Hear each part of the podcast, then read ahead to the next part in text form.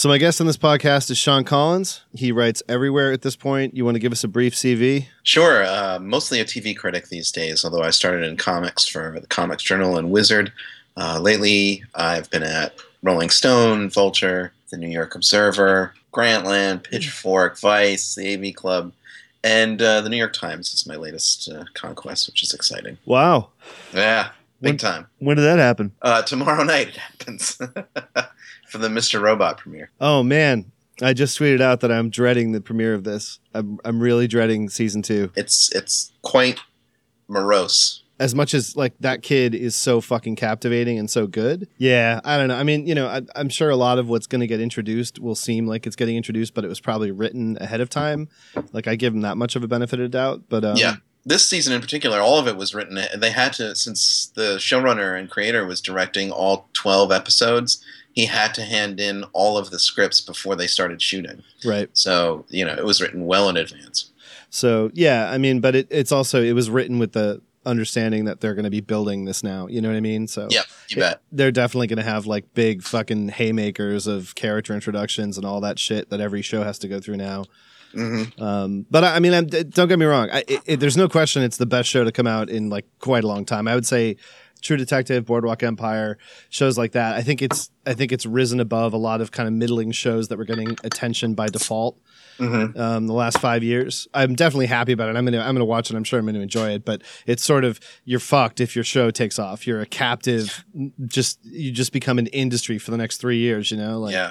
There's the not one but two talking robot shows. uh, yeah, you become a whole industry, especially if, you know, you're the U S A Network and this is the first thing that you've ever done that anyone's paid any attention to. So the reason uh, Sean and I were actually uh, inspired to talk tonight was we just kind of both were serendipitously fed up with everyone is always trying to unpack the nineties over and fucking over again. And there's only, like, so much shit you can keep taking out of the chest, but They, there's so much that nobody's touching. You know, we have a we have an interesting age gap. I, I'm just, a, I think, a few years older than you. The thing that bugs me about what gets gotten wrong is that a lot of the people who are, are doing it are our age. They're like these intentional omissions. It's like the same way whenever people talk about the seventies, they talk about, like, you know, fucking punk rock, uh, David Bowie. They talk about, like, the juiciest shit, right? But... Mm-hmm. You know, like, the, the number one single in the country when Anarchy in the U K came out was fucking Disco Duck by Rick Dees. Look at me, I'm the Disco Duck. Ah, let's go, mama. I got to have me a mama. Disco, Disco Duck. Got to have me a mama. Disco, Disco Duck. I can't have.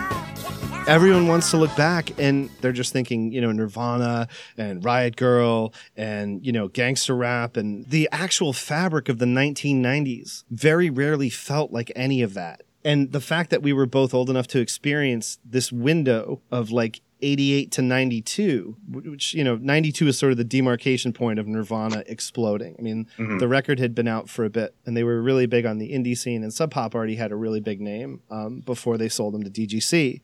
But it was, you know, it was very, like, tribal, you know, and I constantly talk about this. I have a podcast that's just coming out around this time with John Daniello, Mountain Goats, and we talk about that whole territorial, you know, thing, the territoriality of it. And that one of the first new podcasts, pure podcasts I did with Maura, we talked about the territorial aspect of hair metal. Yeah. But the the national fabric of radio listening, M T V watching, suburban, you know, people who weren't making these, you know, underground scenes happen. That national fabric is so completely fucking different from the way people talk about it. They talk about it like everybody in the nineties was, like, going to fucking Bikini Kill shows or, or Fugazi shows. And it's like, no, there were like one hundred people at any of those shows. Mm-hmm. And it was the same one hundred people in every fucking town every time they toured. We're Bikini Kill, and we want revolution. Girls don't know! Here's a good kickoff point. What was the number one single on the Billboard Hot one hundred, January first, nineteen ninety. Give you two guesses. You'll give me two guesses. nineteen ninety. I want to say Love Shack or Tom's Diner. You're not far off. You're not far off. Love Shack was twenty-eight. Uh, the other guess I would have expected you to make would have been Rhythm Nation. Oh, yeah. Because that record lasted years. I mean, that that had singles for an epoch.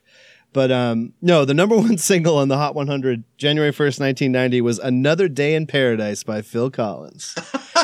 Oh, think twice, 'cause it's another day for you, you in paradise.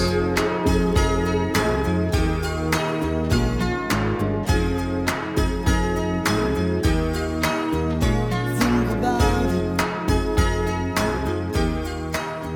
Like, one of the big things we, we can just go to easily and give voice to this alter nineties is E M F. You're unbelievable. That was a national phenomenon. Instantaneously, that song was a number one smash.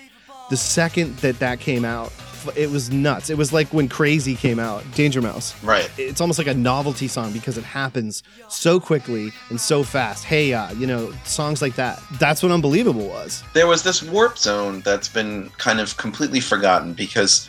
You know, Stone Roses, my father had the Stone Roses record. I stole it from him years later, but it's not like they made any kind of impact. And then Britpop was kind of a, that was later, and that was, I wouldn't quite say it was a cult thing, but it wasn't really impacting like mainstream Amer- American culture either.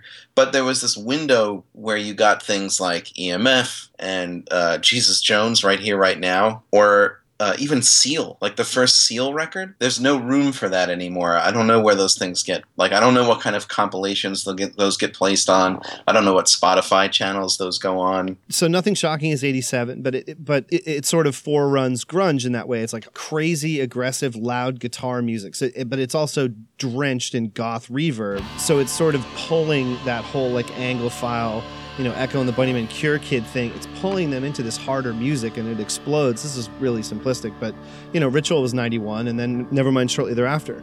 In England, it's the same thing. You have the, the ass end of baggy Madchester stuff, like Happy Mondays and Stone Roses, but mm-hmm. you've got like two solid, three solid years before anything happens after that, partially because grunge derails the train.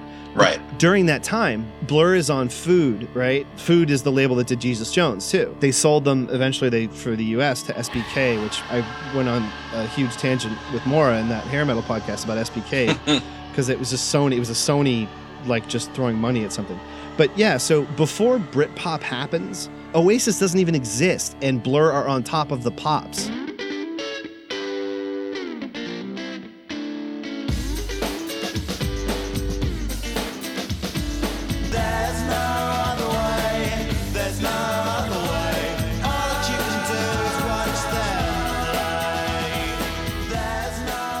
There's No Other Way, and She's So High. Like, pop scene got, they got screwed because that was right when Come As You Are and Nirvana was like at its peak. Yeah. So pop scene was completely like tone deaf. Hey, hey, come out tonight.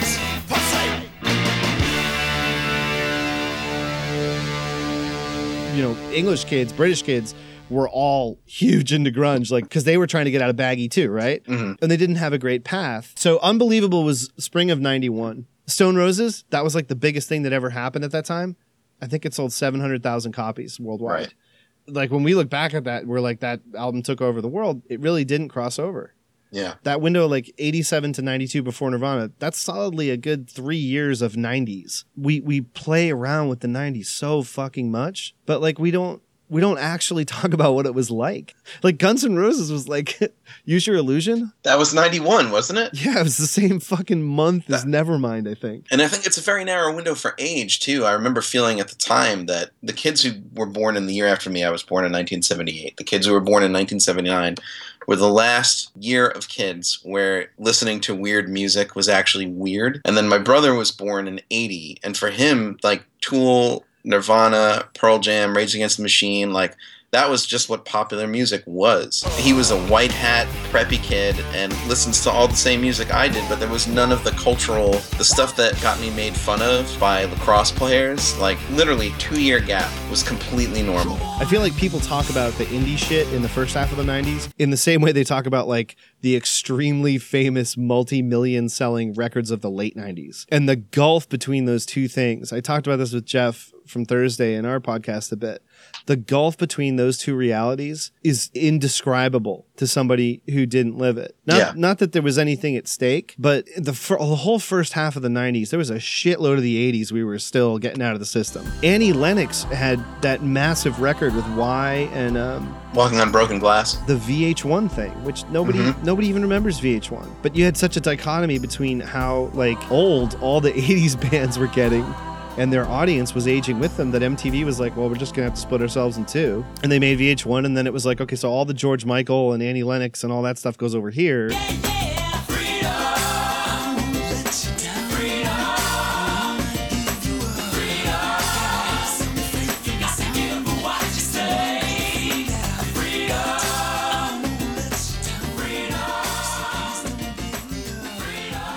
And then Nirvana and, you know, fucking the Beastie Boys are over here on the other side. You know, End of the Road and, and all the, all the, like, the gangster rap and the, like, smooth R and B. You could only have one or the other, right? Except for Seal, right. I guess. That was a huge division. Like, God, to even get started on that. Because everybody needs two lily white guys talking about hip-hop. We need more of that.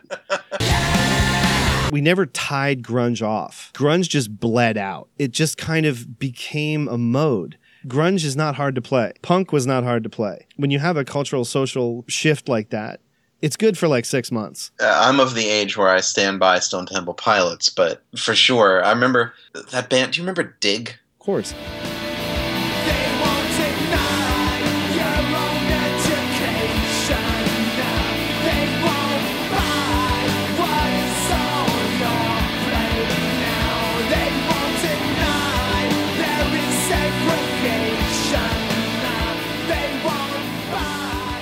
That was the first one where there was like a buzz bin single and they would play it, that Believe song. And that was the first one of those bands to come along where I was like, you know what? I'm not buying what they're selling. Something, something's off here. You know what's funny? Dig, were, like, they had so much more credibility than lots of these other bands. Like I know. Silverchair, that's the one. And yeah. I feel bad because it's like a fucking fifteen-year-old, you know, Aussie kid who just wants to be Kurt Cobain because he's fucking fifteen.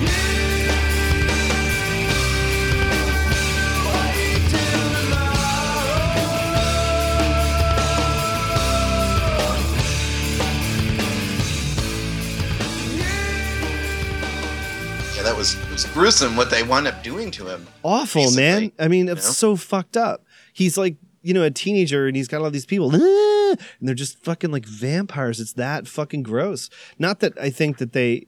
I just don't think he had anybody looking out for him. And how can you at that age, right? Yeah, yeah. I mean, the one, I think Candlebox, I think, was the most egregious because his manager was Chris Cornell's wife. Susan Silver was her name, I think. And she was some big A and R guru. And, like, they worked in the same shoe store or some shit. That was the funny thing, too. Like, I've always hated Soundgarden. And it, it's always been, like, this big beef with people who think they're completely legit because they... are from the same fucking, you know, general region of the country. But, mm-hmm. you know, it's another fucking hair metal band that was just like, hey, you know, Jane's Addiction's doing pretty good. And and people act like it had to do with Nirvana. Like everyone who was a hair metal band was adding a little bit of like theatrical God Machine, whatever. Yeah. You know, goth, you know, to try and get that alternative base because like fucking The Cure were in the top twenty, top ten, top five. You know, bands like that. Disintegration? What the fuck? Nothing sounded right. like that. Right. On that first uh, that first chart in nineteen ninety, Lullaby was still on the fucking Hot one hundred, baby. I feel like you can see now, and something I couldn't see when I was a kid, and, and this was being presented to me as this movement. You know, I remember they had, like, I think I think it was the guys from Alice in Chains were on M T V, and they went to a record store in Seattle, and they flipped through yes. the C Ds, I and they're like, this. Dad... And it's like, then you find the footage of him when he's in his, like, total Hanoi Rocks cover band, and he's all cool. Yeah, and it's like, now you can see, these bands didn't sound anything alike. Even if they were, like, playing at the same places or knew each other. The sound, I mean, Soundgarden, I love Bad Motorfinger. That was a huge, huge record for me when I was, like, in... literally eighth grade, but uh, this work of alchemy to turn these disparate bands with like completely different roots and completely different influences and different sounds really into this thing called grunge. You can see in Creed these different elements, but when you go back to the source, they're separate. For me at the top, right at the start, we were just like, oh, here it fucking is. When ten came out, we were just like, oh, we were fucking waiting for this shit.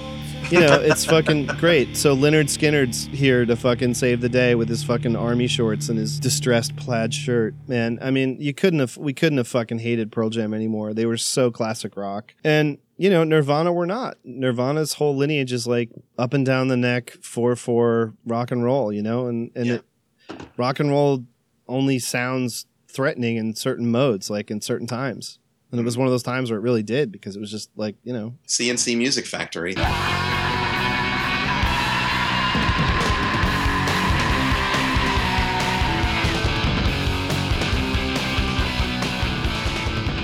One of the pieces about grunge was that in the early nineties and the late eighties, you had a massive generational overthrow at M T V. Not just on camera, but in terms of the people who were producing the shows and the people who were running M T V and all of these record labels, all this shit turned over in the nineties. Like Z one hundred went like alternative wall-to-wall. Yeah. Uh, so we would listen to D R E almost as like a religious experience. I mean, that's where like every Saturday night you could hear Join in the Chant like, until like nineteen ninety-eight. Yeah, you know? Baby.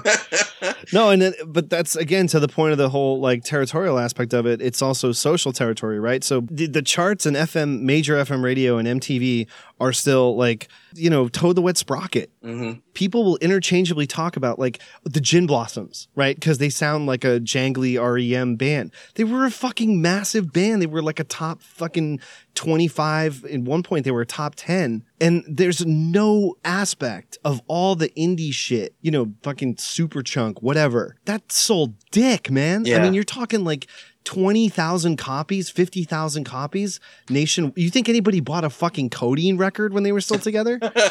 Sebadoh? Like, but now, you know, today everyone talks about, oh, Dinosaur Junior is the classic example, right? Yeah, mm-hmm. Oh, Dinosaur Junior, they were totally not. No, man, they were, I mean, they were on Warner, Blanco y Negro, but like they sold shit. Nobody. Yeah, you heard, you heard Feel the Pain. Yeah, exactly. ninety-five it. When it's already over and, and it's yep. just a completely, it's a complete shit show. The, the only band that you can really point to and say, yeah, it actually happened like that, I guess, in terms of rock, is the Lemonheads, because that did sell like fucking crazy. Right. And right. he was on, you know, he was in People magazine as, you know, sexiest man alive and all that shit. So, you know, it's well, just he was very handsome. I mean, in all fairness. Oh God, I can't talk about Evan Dando enough. I know, you know, I know, I know. It's, I know, it's, I know, it's personal. Look, me. I defend car button cloth. That's where I'm at. So you don't even want to go there. But you know, like look at look at all the other people in that Boston scene that had records out and had deals the same. Look at fucking Throwing Muses, Real Ramona. Yeah, it's fucking, it's one like one of my favorite records of the nineteen nineties. Honestly, I I go back to that and I like it even more every time.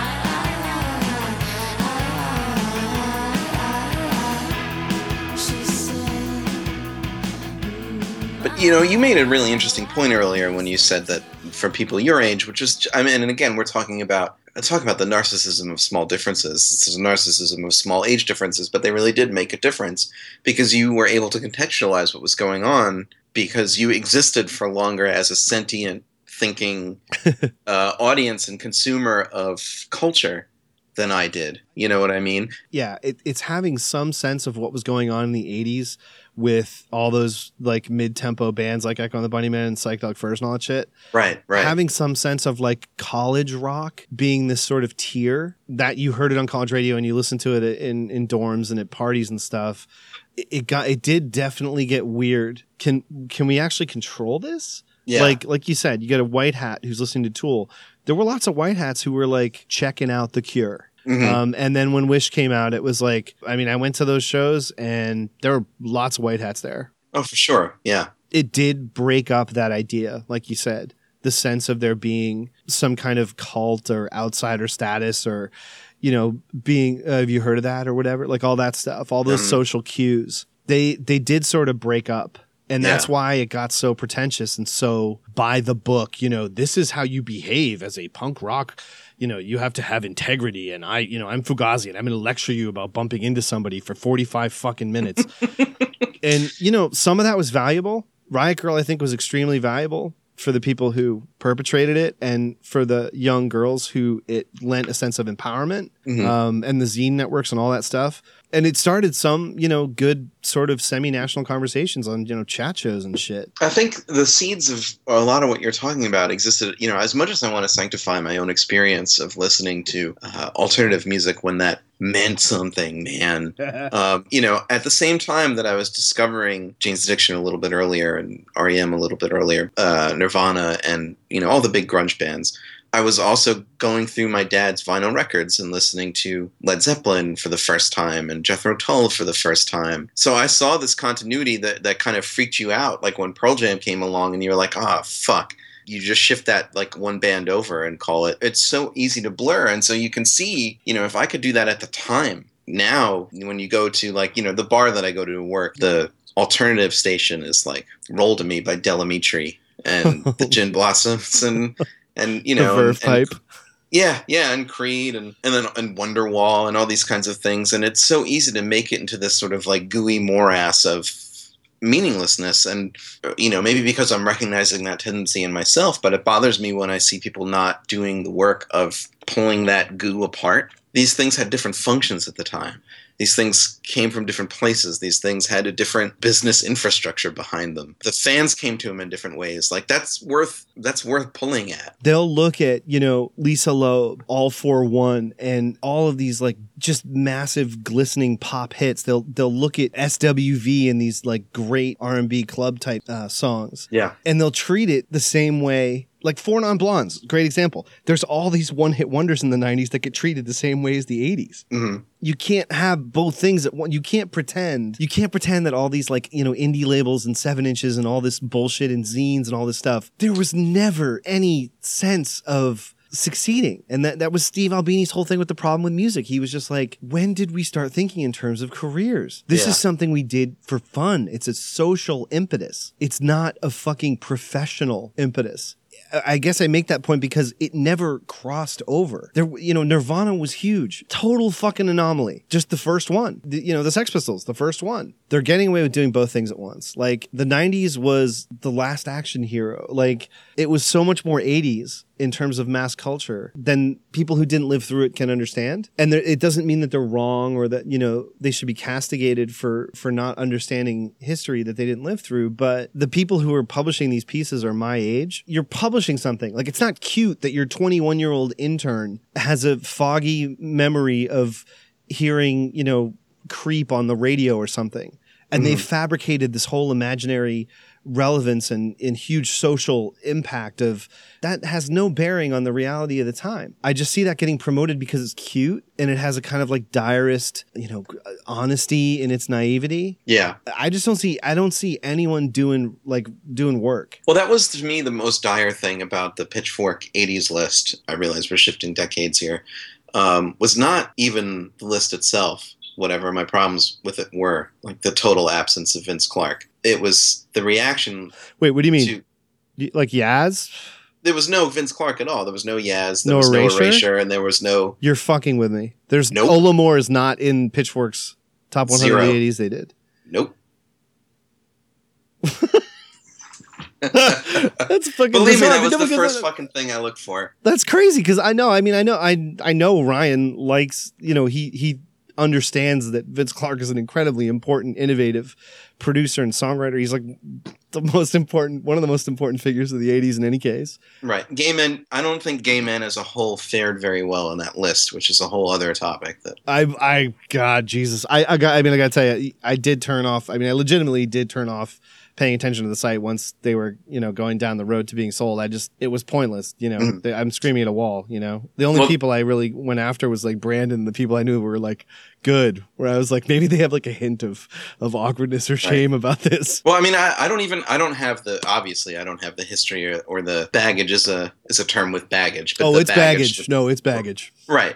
The thing that bothered me more even than the list was the defense mounted of the list, which is, well, this is what the writers of today feel was important about the eighties. Therefore, that is what's important about the eighties. To me, that's nuts. That's ahistorical. You know, if it were about something more important than pop music, I think people would freak the fuck out.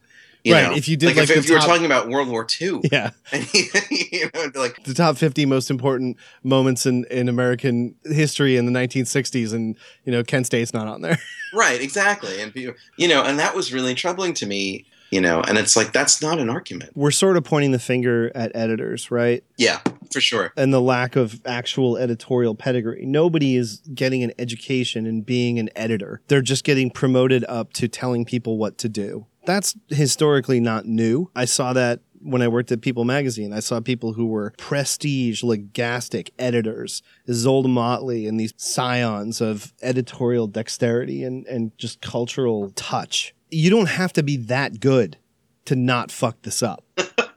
Everybody's just fucking it up. Mm-hmm. Like their okay, so their attitude toward the idea of injecting some historical perspective is, I want to have a twenty-year-old listen to a really controversial record that came out when they weren't born and tell me what they think of it. You know, like, right. Hey, here's I want you to go home and listen to There's a Riot Going On. Just, you know, tell me what you think. And then they're going to go publish this fucking kid being like, uh, it kind of sounds shitty. I don't know. I don't really like funk music. It's not my thing. You know, like, what the fuck? You can't sacrifice kids like that. And now they're not even been being sacrificed. It's different than when the N P R intern did the fucking thing about It Takes a Nation of Millions. Now there's like this huge defense mounted about like, you humorless olds, like, don't you understand that the youngs are taking over and they have different priorities? And it's like, that's true. And I, that I can understand, but don't sick them on some a record that you know as the editor is better than the treatment that you're giving it. Right. And you know what I mean? That's what bothers me. Yeah, the De La thing caused obviously a big rift inside hip-hop criticism in that community. Yeah. I mean, you had people who had historically been super tolerant of everybody and were like, we're not we're not going to tear each other apart. We're not going to tear each other down. Like, we're going to talk these things out. This is an inclusive community, et cetera, et cetera. Obviously not a mindset I've ever had, but I I, res- I completely, you know, completely respect that because it's it's been fucking hard to have substan- – I mean, is there a fucking black-owned music publication right now that isn't just paying to have mixtapes reviewed well? Like mm.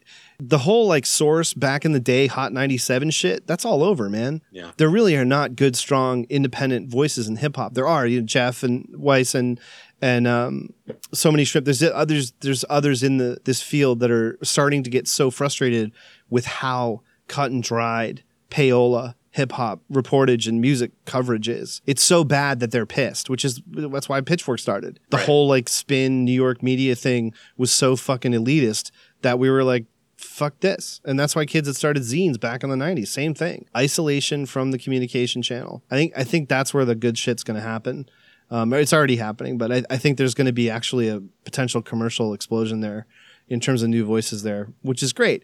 But it's not like you have to take the kid in the back and Clockwork Orange the nineties at them. But I think you need to have conversations with your writers. And when they have an idea, you need to, you don't just water it. You got to fucking talk it out with them. Right. But it's just not happening.